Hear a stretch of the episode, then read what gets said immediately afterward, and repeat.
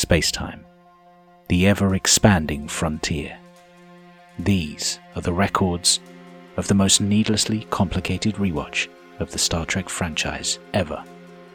Its mission to locate every second, contemplate every eon, from outside time to the Big Bang, to the 20th century, all the way to the end of all existence. To do what no sane entity has ever done before. This is the Temporal Trek podcast.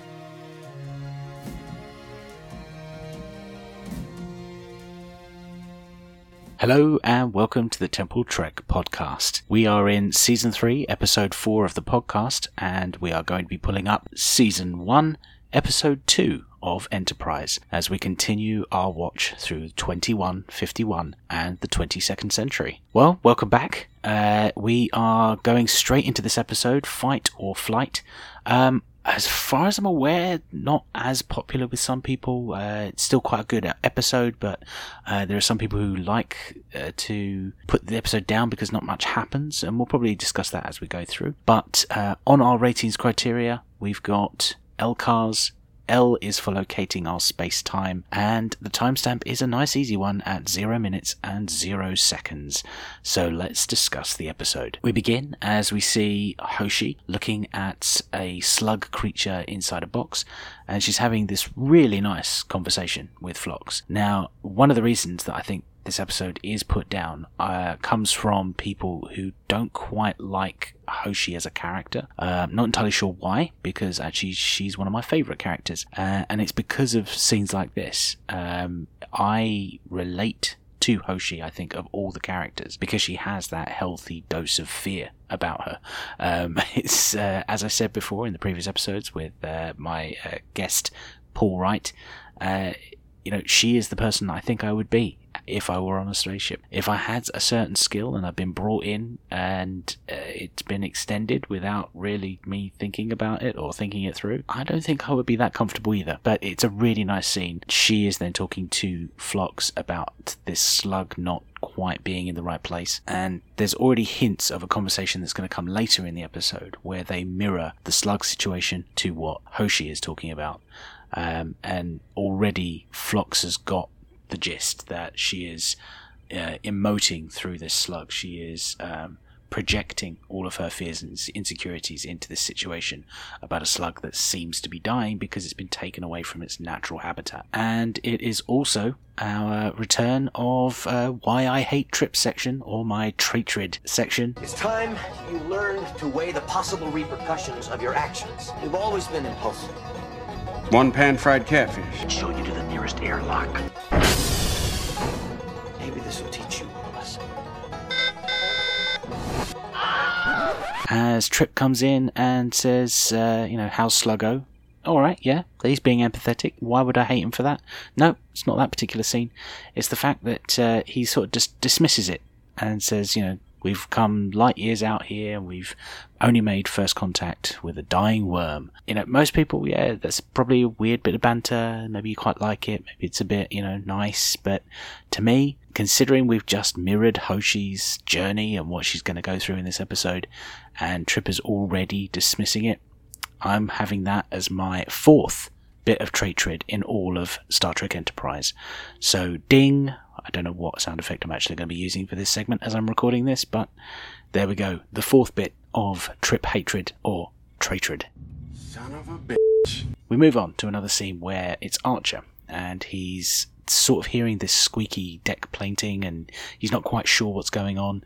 It's a nice bit of continuity to think that this ship isn't quite ready to get out into space. Uh, we're so used to thinking that starships have to go through so many tests before they have to get out there, but it's quite a believable bit of reality that this super advanced bit of kit there are little niggles, things that aren't working. There's squeaks in the floorboards. T'Pol uh, comes in and she is uh, her typical self. And again, another character that I'm already loving so much is T'Pol. Uh, I know loads of people seem to put down her performance as wooden, but considering that she is playing an emotionless Vulcan, and so far probably the most emotionless Vulcan that we've had so far in Star Trek. Uh, Tuvok was older, wiser, so he was a bit more flexible. Um, there were episodes where he emoted far more. Um, Spock, obviously, not being full Vulcan, uh, still had his emotional human side. But T'Pol is probably the most straight laced Vulcan we've had at this point when you consider where Star Trek was at the time. So to have her coming in and she's already eye rolling, uh, she's already got that sense of being, you know, oh god, these bloody humans, and um, and she's just trying to deliver her report. That's all she wants, and Archer just will constantly be going on about this squeaky deck plating and how he's going to rip up all the floor, and she just delivers with the whole that would be unfortunate, and still tries to give her no report. Uh, so many different things. Fact that they haven't actually come across any other species, they haven't had the amount of first contacts they were kind of hoping for when they first got out into space. Uh, it's a nice little bit of uh, discussion about one in 43,000 planets supports life, exobiology at the time, which I thought was an interesting statistic because this is the 22nd century. Here on the Temporal Trek podcast, we try and look at temporal inconsistencies. That definition of life will have changed quite significantly, at least in the 200 years it's been from where I'm sitting since this episode, as there are plenty of other forms of life, silicon based. I think this scene plays up even better when Hoshi comes in, and even she is put off by it. So, T'Pol and Hoshi, two of my favourite characters, and they have no idea what Archer's getting up to. We get now a conversation between Hoshi and Archer once T'Pol has left, where it's about the stars are going the wrong way, and I can kind of see some people's arguments that maybe this might come off as whiny, but honestly, I cannot see it myself. It makes perfect sense that she is trying to control as many situations as she possibly can. Speaking as someone who is fairly introvert in social situations, uh, when certainly in a situation that I'm unfamiliar with or feel unprepared for, I try to micromanage as many uh, situations as I possibly can to be under my own control, such as where I'm staying, where I am, what am I doing? Because if I can control smaller parts of it, then I can build up to the bigger picture of whatever task I'm trying to perform. So it makes perfect sense to me. And I think it's something that perhaps people who are more confident, perhaps who uh, feel more sure of themselves, um, can't really understand or can't see or can't feel through no fault of their own. It's just, it doesn't even enter into their mind that someone would think this way. Uh, and therefore it comes off to them as a bit whiny. Uh, but uh, to them I say, naff off. joking, joking, joking. We move on to another scene, and it is uh, Travis and Reed. There seems to be a bit of a problem with uh, the torpedoes, and it's quite nice to see the armory room. Um, we've had sort of inklings of this in the pilot.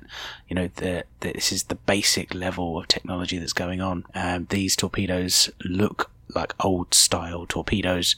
Um, speaking as a man who uh, is doing tours on submarines, when you've got the Mark 8 torpedoes right next to you, the things on Enterprise look like they would be something you would fire off in space. Uh, and also, speaking of that, Archer comes into the scene and he slides down the ladder. Now, literally every Navy man I have ever met whilst working on those ships does the exact same thing. Even though they are not supposed to, and even though for health and safety, I tell them repeatedly to please come down backwards on the ladder, facing the ladder as you go down, one step at a time. Every Navy man will slide down those ladders, and it is infuriating. Uh, but when Archer does it, it does look pretty cool. But Archer sees the need in testing their weaponry, and it's a pretty good call. So they're going to stop and do some asteroid tests. Before we get to that, there is a small scene with Trip and Phlox. Actually, one of the few scenes where I actually quite like Trip. Um, so uh, this is not going to be another Trade uh, but it's made all the better with Phlox. Phlox is pointing out all of the different uh, crew patterns of behavior, uh, the smells after they work out, this sort of thing. And the whole scene sort of ends off with uh, Phlox saying that uh, he wonders if the couple that he thinks are going to go and uh, have sex would let him watch. Uh, and Trips sort of smile and uh, look away in um, embarrassment. Is very believable when you're talking to someone who doesn't have necessarily the social graces that you're used to and you just don't know how to react. There is nothing else you can do but smile and sort of look down. Um, you just can't really go anywhere with that. Um, but it is another reason why Phlox is such a good character. Uh, and I know I've already said that Hoshi and T'Pol are two of my favourites. Phlox is the third in that uh, trifecta um, as the three main characters that I think I appreciate the most. But Phlox's absolute optimism and joy and enthusiasm, it's infectious to watch. And it's something I think that carried through for all of Enterprise. And I hope that will always be the case as I do this watch through. They uh, stop and they begin to do their weapons test, and it doesn't quite work. Um, there's uh, some great moments where you know the the torpedo is just skimming off the asteroid then explodes.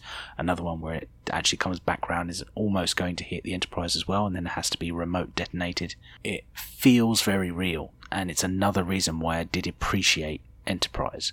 It was trying something different. Uh, it was something we hadn't seen before. That the technology doesn't quite work yet, but they realise they need to adjust the sensors, so they have to leave. On the way, T'Pol finds a ship and it is adrift, floating around, and um, she actually reports it.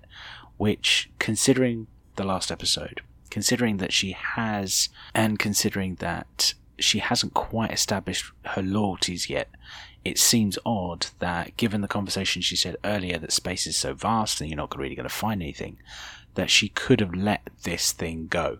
But she didn't. And to me, in the audience, that screams that she sees a value in these sorts of things, despite the fact that throughout this episode she will protest and say that you don't need to investigate everything, that not necessarily everybody will share your enthusiasm for exploration. But she does still report it. So it seems to suggest that she does get it. She just wishes that the humans would have a bit more restraint with a few other things. But we get our first first contact. Um, even though the Klingons were technically the first and then the Suliban in the pilot episode, there was no formality to it. There wasn't a, a genuinely unknown element to it. Uh, Phlox seemed to know who what the Suliban were. He didn't quite know where the genetic engineering had come from, and the Klingons were a known entity to the Vulcans. But this is a first first contact. So this may come into my ratings criteria. I'm thinking that this is going to have some consequences. They begin by sort of moving close towards this derelict vehicle and they start to scan. And I think it's quite interesting that T'Pol brings up this issue of privacy.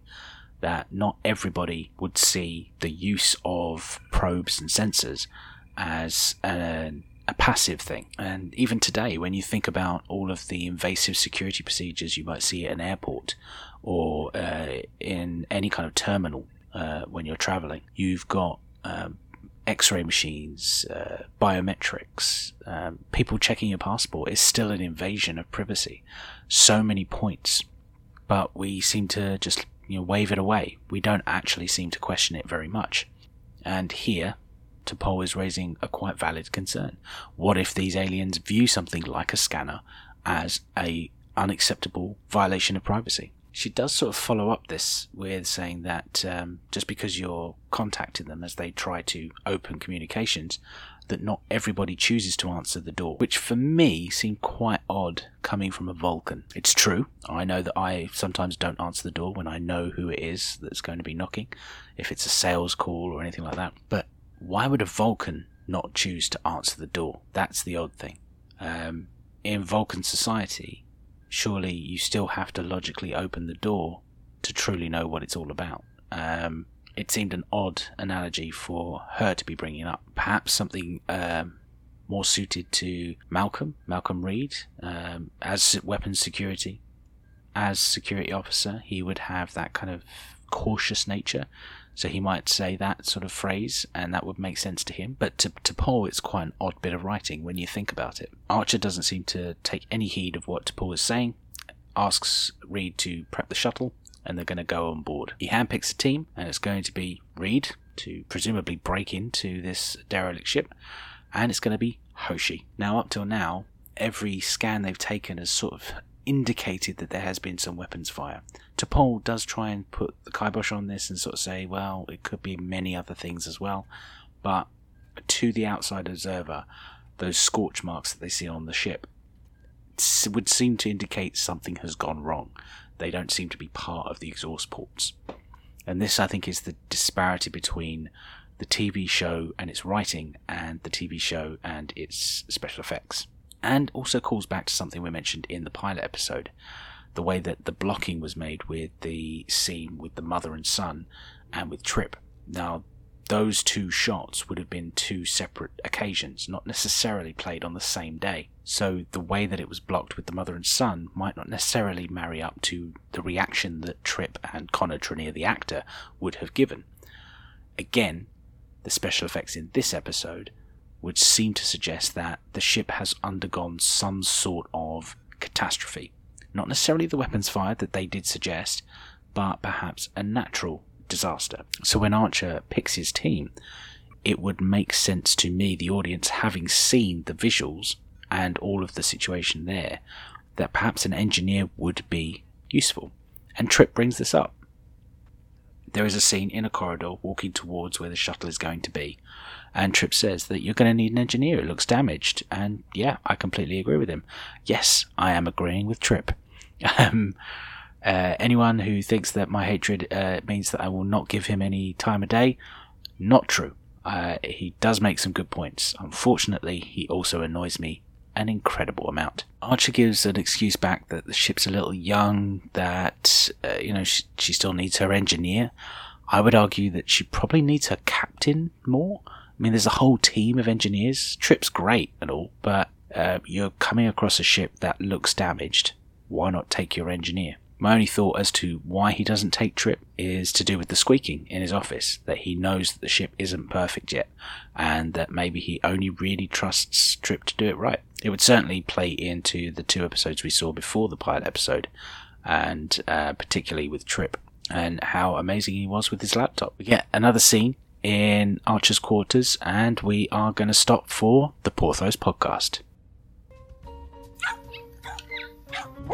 Pause for thought with Porthos. The man is talking to the pointed ear lady again. I still got my cheddar cheese. He's so easy. Pause for thought with Porthos. She now wants to get out of the assignment, and it's a nice juxtaposition to what Trip was saying and to what Hoshi wants. Um, she says that she could hook in the universal translator through the com device, uh, but um, she doesn't really want to go over because she's claustrophobic, that she has a problem with the environmental suits. But she bit her lip through training to get through it. And quite rightly, Archer says, Well, just bite your lip again. Uh, I need you. And that's true. He needs her expertise. She is a phenomenal translator, and we've already seen evidence of this uh, in the first episode, she throws herself into the Klingon language so easily. Um, and it's an extraordinary power to have. I, I wish, I wish I had that superpower to be able to understand languages. Um, not necessarily that fast, but at least other languages. And we're going to go back to the Porthos podcast. Pause for thought with Porthos.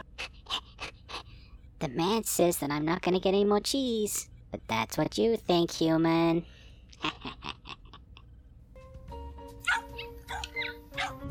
Pause for thought with Porthos. We now get the scene where they're prepping for the mission. And uh, Reed is already packing every conceivable weapon he can find pistols, rifles, grenades, everything. And um, Archer says, You've been watching too many science fiction movies. And it's another one of those lines that just proves to you that Enterprise really was trying something different. Um, again, it's unlike your Picards, your Kirks, your Janeways, your Sisko's. Nobody really referenced pop culture. Um, they referenced classical culture. The classics um, came into it a lot. You know, everything right up to Shakespeare was quoted all the time. But to hear a captain now talk about science fiction movies as a reference and that um, Reed is just being skittish because he thinks that there's something that's going to he's going to need to shoot when he's over there. Um, it's it's just a single line, and and again a throwaway that most people probably wouldn't even think is worth a dime, but just putting that into Archer's mouth changes how you view this crew and how they view the assignments coming up. Uh, going over to an alien spaceship isn't just day to day, it is something genuinely terrifying. It, is the unknown. We get a lot of uh, shop talk about EM rifles, pulse rifles, as they introduce the phase pistols to Hoshi, who hasn't seen it. At first, I thought this was going to be some continuity error that she would have seen them uh, back in the pilot episode, but when you go back to the pilot episode, the away team onto Rigel only had the EM phase pistols, not the proper phase pistols we will see for, for the rest of Enterprise. We do see a battery pack, and I think this is an interesting inc- inclusion, especially based on what my guest said in the previous episode that uh, you never get to see someone running out of phaser. Yet clearly, this phase pistol has a battery charge pack inside it. Um, that could potentially overheat or lose power if it were continually to be used. So it might be interesting to think that everything before the phase pistols might be even more prone to drainage. Malcolm also wants to blow up the hatch in order to get up to the ship, but unfortunately Archer uh, just pipped in at the post and managed to find a lever to pull. How he finds the lever and what logic he places into that, I have no idea, but he does ma- manage to figure it out. Clever bit of detective work from Hoshi as she notices that there is a ladder, so they must be dealing with a biped species. It kind of makes sense that um, a ladder that spaced apart would have bipedal motion. But we know something is wrong. There's already this green liquid everywhere, green blood, effectively. And we get this horrible noise of the pumps working uh, on the bodies that are suspended from the ceiling from meat hooks. Hoshi screams, and the scene ends. When you get back to Decon, we now have Archer already showing how different a captain he is being again. Um, he's he's really thrown for a loop about it. He doesn't know what to do. Um, he genuinely empathizes with this crew who have clearly been tortured and hooked up to a piece of technology he just doesn't recognize that doesn't match everything else on the ship. T'Pol does make the argument that they should pull away, and uh, part of me does agree because we have seen that Enterprise can't quite hold its own uh, in a fight because the torpedoes aren't quite ready yet. Uh, but there is an empathetic part, and it's something that Archer does mention later in another scene. You know, wouldn't you at least try to send a distress call or um, you know bring power back online for the ship in order to perhaps find out a little bit more about what happened. You know, identify the ship, um, just purely for uh, your own selfish self-preservation. That if you can find a log that shows what the ship looked like, or the warp signature of that ship, that for your own protection you know what to look out for and avoid. But Archer does give in to, uh, T'Pol's logic, and they pull away and leave the ship on its own. We now get a call back to the original opening scene between Phlox and Hoshi, and Phlox is straight on it, talking about how she is that slug who is out of the environment, who doesn't fit in. Um, Hoshi does give some pretty good arguments as to why she is different and why her reaction was completely justified. Um, corpses on hooks is pretty unusual. Um, you know, it's quite hard to justify how that might be a cultural thing, that this is not necessarily the norm for this species. You know, blood on the walls, even if the pumps were perhaps hooked into the bodies to, well, take COVID for example. What if this were a research vessel trying to find a cure for COVID? Or space COVID, shall we say? Space COVID. I like that. Um, what if suspending the bodies on the hooks is seen to be a way of stimulating something in this species that might generate antibodies to create an antivirus? You know, there, there's a lot of leaps of logic there, but it could be brought in that this is uh, normal for this species, but to us as humans, this is still abnormal. there are still corpses on hooks. To us, that seems odd. And the fact that the technology, the pump, isn't like everything else on the ship, tends to think that this is something else. You know, um, one of the aliens is seen to have had a phaser blast to the chest, but we don't find that out until the Enterprise goes back. We get another food scene, and uh, it's pretty good that uh, my guest from the last episode isn't here, Paul, because Trip is eating with his mouth open yet again. So here's another tratrid.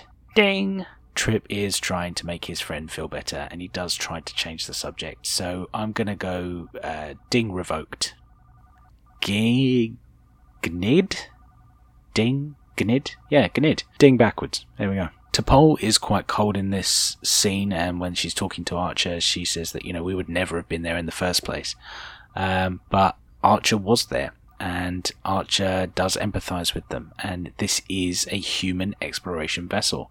Um, part of the thing that sort of threw us in the pilot episode was what right does the Vulcans have to do anything? It doesn't seem to make sense that just because they were the first to find us, that that the human race would even defer to that. Um, you know, this is their solar system. It seems odd for the Vulcans to antagonize a species and hold them back when um, they have literally nothing to do with it. By their own admission, they wouldn't have even come to this planet had they not seen something that piqued their curiosity, i.e., a warp trail. It's part of the code of behavior that T'Pol says the Vulcans have. Um, but what right then that has for them to hold that species back, whether it's humans or not, it seems very odd. Archer changes his mind and says, We're going to go back. We're going to go and help them out. We're going to at least try and take them down from the hooks, try and contact their families. Um, it's an empathetic move, but the right one, I feel. As would pretty much anyone, I think, watching this episode. At the briefing, uh, Archer does ask Phlox if he's okay with the EVA suits, um, and it makes you wonder, like, did he ask Phlox because he's nice to Phlox and Phlox doesn't complain, or is he asking because Hoshi raised the issue of being claustrophobic? And now he's asking it as a point of fact. It's interesting to think that he is changing his behaviors. One way makes him look like a bit of an idiot, and one way makes him look like a really nice captain. And I'm going to go with the latter, given that he is going for this uh, empathetic choice of these aliens. There's a bit of a discussion about um, when humans used to hunt animals for certain artifacts, for medicines, for rhino horns. Um, never mentions whales, uh, which uh, you know now we're thinking about you know 20th century and voyage home. Maybe mention some whales. Maybe they're extinct at this point. Who knows? Maybe no one thinks of the whales anymore. But there's an ominous prediction by Phlox saying that the triglobulin of these aliens is pretty similar to lymphatic fluid in humans. So the aliens who come back might turn on the Enterprise. As I said, Trip and Hoshi are working together as they try and decipher the computer and also restore power. And there's a really nice conversation between the two of them about who is the most important person on the ship. I would argue that because there is an entire staff of engineers, that Trip is less valuable than Hoshi. But given that out in space you need a vehicle to at least get to find other species to then learn the language, it could be argued that without Trip you can't get anywhere. But with an entire team of engineers, I think I fail to think that you're not going to get anywhere without all of them. Whereas Hoshi is doing this pretty much on her own. And I think that Hoshi is giving herself a hard time thinking that she shouldn't be there. Um, she should absolutely be there because her skill is completely crucial. And she's right that wherever she goes, there's going to be language, thousands of languages, dialects, even from just a single species. And until you can communicate, you can't always solve a problem. The enemy ship that has uh, hung the aliens on meat hooks comes back and it's quite gnarly looking. I really do like the kind of crab insectoid look of the ship. Um, when I first watched the episode, I do remember thinking, you know, what if this is the Orions? What if this is part of what forms the Orion Syndicate? Um, uh, I, I, was always hoping that this species were going to become sort of a recurring thing, that we didn't actually see the species, we just kind of heard of them. Um, And knowing the time period, knowing that um, in the ether of Star Trek lore, there was going to be a Romulan war at some point where we don't get to see the enemies. I would have loved that this be the setup for the Orion Syndicate, which then sets up the whole point of the Romulan War and why we never see them. It's to maintain that scariness that it's always part of not trying to be known by your enemy. That's why the Romulans refuse to be seen. Um, you know, I do remember those feelings first watching this episode, but it is definitely scarier not knowing what the species look like and knowing that they are just here to get you and what's inside you so they could potentially sell it. Because the ship's turned up, Archer says, you know, what's our weapon status? And Reed says a very odd statement. I could hit a stationary dairy barn. That doesn't really strike me, speaking as a Brit, as a very British expression. Maybe he would reference a stationary Robin Reliant, uh, or uh, something like that, but maybe that's a bit outdated. Um, but a stationary dairy barn seems an odd thing for a Brit to say. There's a great scene where the shuttle is docking with the Enterprise as a fa- phaser fire fight is going on, and um, and there's a really odd thing to notice, but there's the black and yellow tape around the edge of the uh, shuttle docking pylon, and it's so weird to think that there is like HR and health and safety on the Enterprise, something we never see in TOS all the way through. Um, in Enterprise, there is this expectation that the crew have to be aware of yellow security tape. Really strange detail uh, to pick up, but for some reason it just flared up um, as I was watching this episode. Reed tries to shoot a torpedo, unfortunately, it bounces off the ship and its shields and doesn't do any damage. The second one is uh, lined up and it just gets shot down straight away with the phasers. And the whole episode then shifts into this just long, drawn out, tense scene where this enemy ship clasts its way onto uh, the Enterprise using a, an energy tractor beam. And they are drilling physically into the hull. And again, it's just a nice, scary thought that these these aliens don't rely on, you know, namby-pamby transporters. They are drilling. They are getting into you. They're going to burrow their way inside the ship to get inside you to then sell what's inside you. It's a scary thought. But another ship turns up and it matches the derelict ship that they found in the first place. Hoshi is constantly trying to um, uh, talk to them, but she's not sure of herself.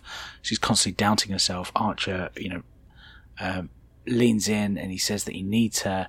He does grab her, which it feels odd to watch and it's uncomfortable to see as he sort of grabs her to get her attention. I can see why he would do it because there is this urgency, there is this tension, there is the the very real threat that this is the end of the Enterprise's mission straight away. We know that as the uh, as the audience that's not going to happen, but to them they think this is it.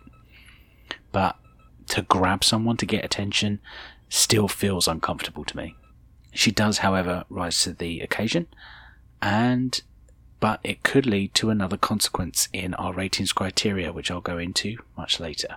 This is also almost another Archer abduction moment, but it doesn't quite play out as Hoshi is able to speak to the captain from the second ship, and gradually they uh, come to an understanding that they are not the ones who caused the problems with the original ship, that it is these aggressors above them. Why it took the aliens so long to figure that out, I'm not entirely sure um, why it would take all of this back and forth and discussion to see that a ship that is physically drilling into the Enterprise and was so outmatched um, could have posed any kind of threat seems odd. So the tension is a bit lackluster after that point. Once he's constantly talking, it's like, well, what's going on? You should be able to work this out by now. But the day is saved the second captain fires on the enemy vessel, and uh, for good measure, the Enterprise fires a torpedo and manages to rig a nice explosion. We find out that it is May 6th, 2151 to get our time for the actual episode. And we find out that the species are the Axanar, who are an androgynous 400 year old species. things seem to go well. Uh, there's no mention in Archer's log that uh, this was a bad diplomatic event. And uh, further to our previous episode, thinking about how the Enterprise just kept on going and hadn't quite packed enough food, perhaps, you could argue that perhaps the Axanars gave them a supply of food as a thank you gesture for what they were trying to do with the derelict ship. The whole episode finishes as the slug is released onto another planet and Hoshi sort of sends it on its way, being escorted by Phlox. This is where I think if this were a lower decks episode, as soon as Hoshi and Phlox leave, though, however, uh, a massive bird, a hawk or something, just flies down, picks up the slug, eats it, and off it goes. Um, that doesn't happen. But uh, it, having just watched loads of lower decks before watching this episode, I was kind of expecting that comedic turn at the end. But it was a nice, sweet, typical Star Trek ending here. And that's it. That's the end of the episode. Pretty short, really. Um, so moving on, we start in the rest of our ratings criteria and we go on to consequences. Well, there have been several consequences in here, uh, one of which was about grabbing your officer just at the end of the episode. It does set a precedent that a commanding officer on a starship vessel trying to get the attention of a officer who is slightly out of their mind must be grabbed so that you get their attention. Um, it's not necessarily a good consequence and not necessarily one that I would want to keep going uh, and be a bad precedent for workplace uh, relations. But it is a consequence nevertheless. We also have uh, the consequence of uh, the first first contact. Very interesting. And as far as we can see, the first time that a torpedo is fired from a Starfleet vessel in anger. We've never seen any other uh, antagonistic conflict up to this point. Uh, we've never seen a torpedo being fired at another vessel. We saw the Suliban under attack by the Enterprise when they were in the clouds, um, but they were using the phase cannons at that point, not torpedoes. So that's another consequence. But as far as temporal consequences, and as far as my report for uh, the temporal investigations, there's nothing here that I can put my finger on. So we're going to move on to alterations. As I say, Hoshi is one of my favourite characters, uh, as well as T'Pol and Phlox. And it's a nice Hoshi episode. We get to see that not everything is right for her, that she hasn't quite settled in. Just because they are now underway in the mission they were hoping to get, that everyone is on board, everyone is ready to go. Um, it's a nice thought that we're getting some character development for her, um, even if it feels as though it's being whiny and maybe underplayed. It is nice to have the focus on someone in the crew who, in other Star Trek shows, the com officer, namely TOS, is a relatively ignored character. And given her skill, given her immense ability to learn languages so fast, um, makes her the most important person quite easily. As far as the pacing of the episode, there are some odd choices. Uh, like I say, that, that final tense conflict, it's tense at first when the bad guys turn up and start drilling into the Enterprise, but when there's enough time to have a conversation with this other captain, the Axanar captain, um, and there's enough time for that understanding, that tension starts to, to waver, to, to loosen. And uh, if it had just been a bit punchier, perhaps if we heard the, the creaking of the drill and we could have understood maybe from Hoshi's gestures that she's pointing towards them drilling as she's saying the Axanar language, that it would have just implied a bit more urgency as they were going. But as far as changing the episode or wanting anything expanded, it's it's pretty good as it is. Um, I would have liked to have seen this particular vessel and this threat come back more often. The idea that the the crew of the Enterprise are hunted in some way because they possess this lymphatic fluid that is, for some reason, um, valuable enough for someone to murder an entire crew for. Um, it, for me, cements the problem now with the pilot episode. The pilot episode brought in this temporal Cold War, which sounds cool uh, the Suliban, which are cool, but it seems like a problem that could have come maybe in season two.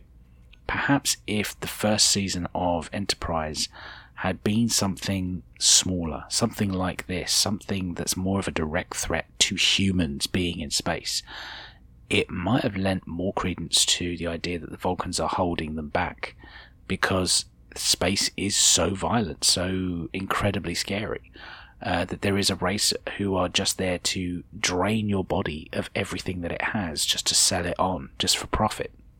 To have invoked something like a temporal Cold War and uh, events from the future impacting the past, it it seems like something that they could have done in season two once they've established the characters to give an unusual threat. Um, Enterprise, the pilot at least, could have been on Earth as Archer is putting together the crew, and there is some action element to it.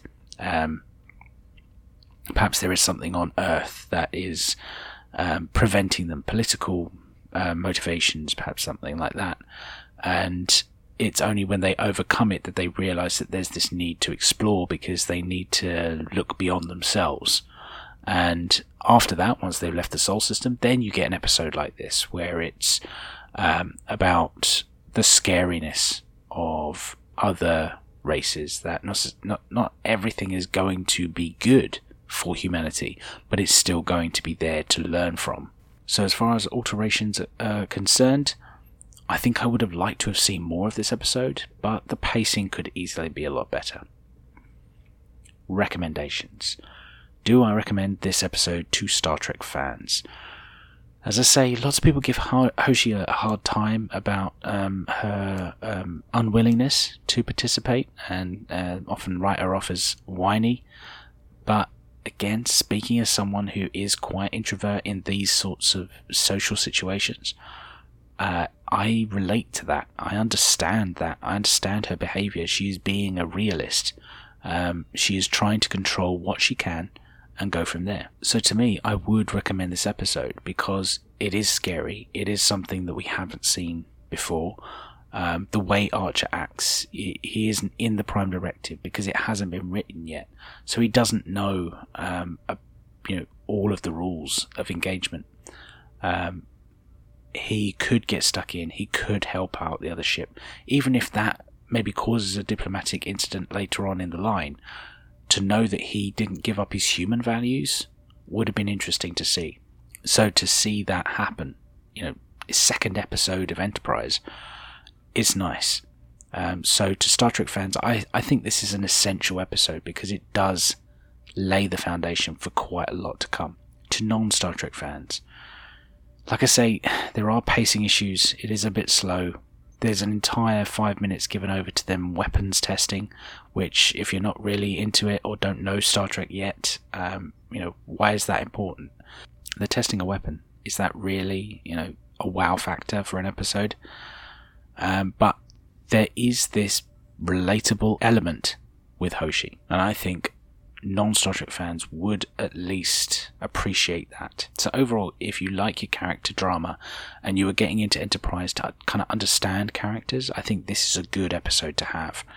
Um, whether or not it will pay off later with development with Hoshi, you just have to see. So, for non Star Trek fans, I will recommend for people who like character, but not necessarily action. And that's it. All that remains is for me to set up the next episode. Join me next time as we move on to Season 1, Episode 3 of Enterprise, for Season 3, Episode 4 of this podcast, as we go to Strange New World. And we are starting at 0 minutes and 0 seconds. Thank you very much for listening, and I'll see you in the next time stream. I hope you've enjoyed the show. Please remember to like, subscribe, and review wherever you listen to it. If you would like to be a guest in the future or give feedback, you can contact me by either searching for the Temporal Trek Podcast Facebook page or find me on Twitter at rider underscore coattail. Also search the Temporal Trek Podcast. You can also find me on Instagram at Daniel underscore hitch underscore writer. All the timestamps for the show can be found at ridingcoattails.simplesite.com. The scripted elements of the show are a work of pure fan fiction, and any views and opinions expressed in the episode discussions are my own or that of the guest. They do not reflect the rights holders of Star Trek. Any Star Trek sound effects or music are used under the terms of fair use and are not my own work. The intro music, Birthright by Audio Binger, is royalty free from the Free Music Archive. Check out their work and others at freemusicarchive.com. The Temporal Trek is a free podcast with no Patreon or sponsorship. However, if you would like to support the show, you can find my books by searching Daniel Peter Hitch on Amazon. Thank you very much for listening, and we'll see you in the next time stream.